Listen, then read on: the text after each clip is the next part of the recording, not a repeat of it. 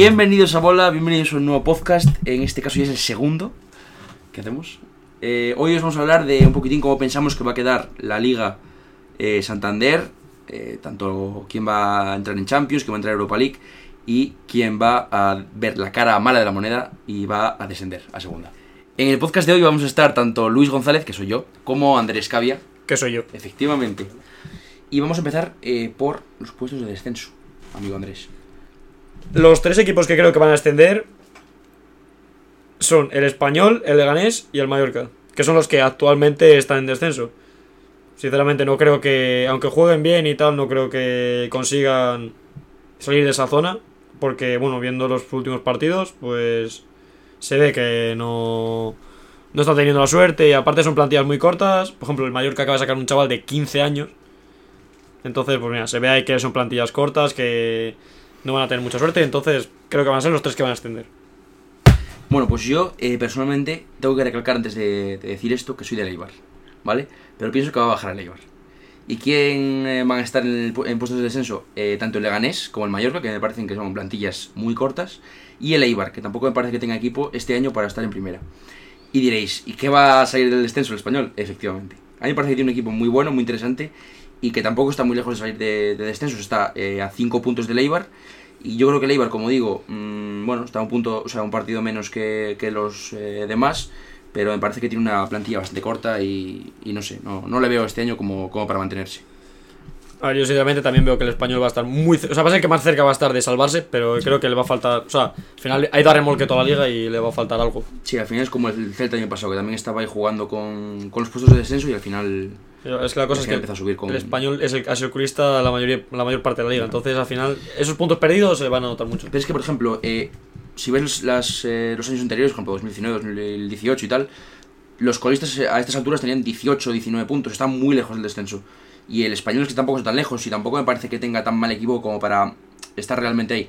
El Leganés y el Mallorca al final son equipos que tienen una plantilla muy justa, que tienen 11, 12 jugadores, como dijimos en el anterior. Y no me parece que puedan tener eh, equipo para mantenerse. Y el Eibar, como te digo, pues el año pasado también jugó con jugó con fuego el año pasado y ahora yo creo que ya le ha tocado quemarse. Yo creo que, no sé por qué, siempre el Eibar me ha parecido que siempre, aunque parezca que va mal, siempre se salva siempre, con, to- con todo eso y yo creo que se va a volver a salvar. O sea, sinceramente lo creo. Yo te digo que no por el motivo de que eh, el Eibar gana sus partidos por su afición y por el campo que tiene. Y este año, mm, bueno, pues por no, el, por motivo que es, eh, todos los partidos se juegan a, a puerta cerrada. Entonces, mm, son campos neutros al final, porque el Eibar, por muy, por muy adaptado que esté al campo, al final mm, son todos campos iguales y no sé. Sí, es- no. Pero lo que tiene el Eibar es que es como mucho más. O sea, el español son equipos que se vienen abajo, esos tienen pinta de equipos que se vienen abajo y se quedan ahí. Pero el Eibar es como un equipo siempre que guerrero, luchador y al final, en esas situaciones límite, pues es cuando se podrían salvar y es cuando pueden mostrar eso. Veremos a ver qué, a ver cómo sale. Entonces, luego, bueno, pues no vamos a comentar mucho, yo creo que la, la parte de central, ¿no? Tampoco. No, al que final. es una que de décimo, pues nos da igual. la verdad, Ya. Sinceramente. Eh, entonces, bueno, luego vamos a meternos con Europa League. Este año no si Europa League también entra el séptimo. Creo que sí, por el tema de lo de la Copa, que al retrasarla Por para el- jugar con público dijeron, pues el séptimo entra. Porque debería ser el ganador de la Copa, de la Copa del Rey, el que va a UEFA, pero al final no. Vale, pienso que a Europa League van a ir el Getafe, la Real Sociedad y el Valencia. Y sinceramente, pienso que el Villarreal, por muy bien que juegue, por muy buena plantilla que tengan, son unos equipos que al final prometen mucho y nunca hacen nada, entonces pienso que es el que se va a caer de esa batalla. Y como digo, el Valencia, que es un equipo, pues siempre ha estado en Champions, es un equipo his- histórico de la Liga Española y siempre ha tenido esa mentalidad, pues creo que al final de las últimas jornadas, aparte con plantilla mucho más larga y mucho, para mí, más completa, pues va a entrar en la pelea. Y tanto el Getafe como la Real tienen plantillas muy buenas, muy muy buenas, y llevan jugando toda la liga muy bien, o sea, uno con su estilo. La Real Sociedad, a mí tiene un juego que me gusta mucho, es, muy es un juego bonito, el Getafe no tanto, pero al final, con ese juego, consiguen los puntos, consiguen sus objetivos y pienso que esos dos equipos van a ser los otros dos que van a entrar junto con el Valencia en la Europa League. Vale, pues a ver, eh, los tres que yo pienso que van a entrar en Europa League, eh, yo tengo bastante claro que el Valencia, a pesar de que esté octavo, está, bueno, está cerca al final, estaba con un partido menos, yo creo que el Valencia va a entrar bastante bien, la verdad, bastante holgado. Mm, Europa, a Champions igual no sé si no creo que entre, la verdad, está bastante, bastante lejos todavía. Pero luego yo lo del Getafe no lo tengo tan claro porque mm, he estado viendo los últimos tres partidos después de, de lo del coronavirus y no me está gustando nada, o sea, pero nada, nada, nada. O sea, le, estoy, le he estado viendo y tiene un juego mm, como que parece como que se han desinflado. O sea, como que les ves que dices, joder.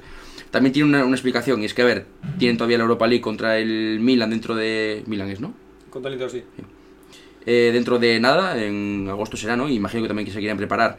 Entonces al final, pues eh, está muy complicado. La verdad es que son tanto el Valencia como el Real, como el Villarreal el Getafe, están todos muy, muy cerca y al final yo creo que s- sí van a entrar en Europa tanto el Valencia como al final Getafe sí que tiene equipo, tiene una plantilla bastante larga para poder clasificarse y entre el Villarreal y, y la Real Sociedad yo pienso, aunque no te guste, yo creo que va a entrar el Villarreal.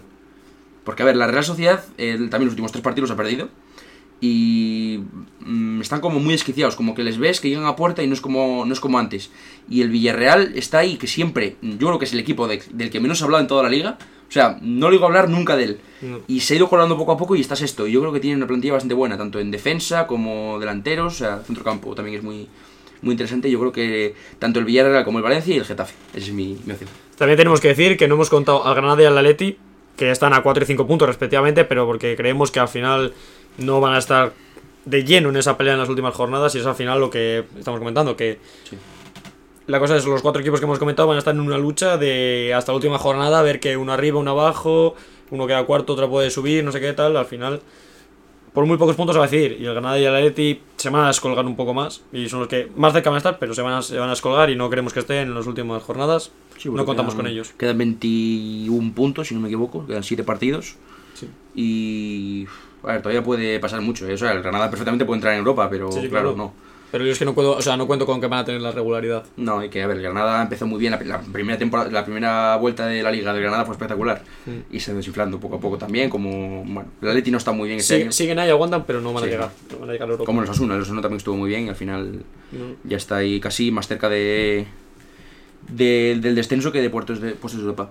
Mm, Eso lo que- vamos. Entonces, vamos a decir quién va, quién creemos que va a entrar en Champions y eh, quién va a ser el ganador de la liga. Eh, ¿Empiezas tú otra vez? Perfecto. Pues vamos con ello. Vale, el cuarto y el tercero, en ese orden más el Sevilla y el Atlético, están ahora mismo en esas posiciones.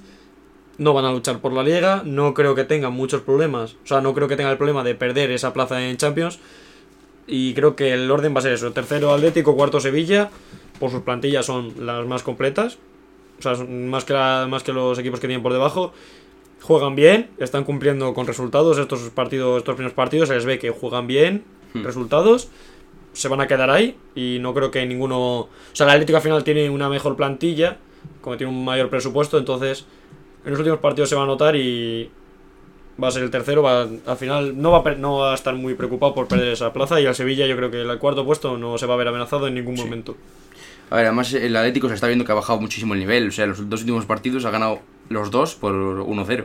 O sea, se ve que no quiere pelear por nada porque está ya que a 13 puntos de, del liderato. Y bueno, pues a ver, mm, no creo que el, tanto el Barça como el Madrid pierdan dos puntos de lo que de temporada.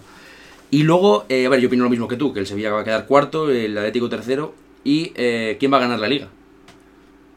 Está complicado. A ver, yo mm, no tengo dudas en que yo creo que va a ganar el Madrid la liga.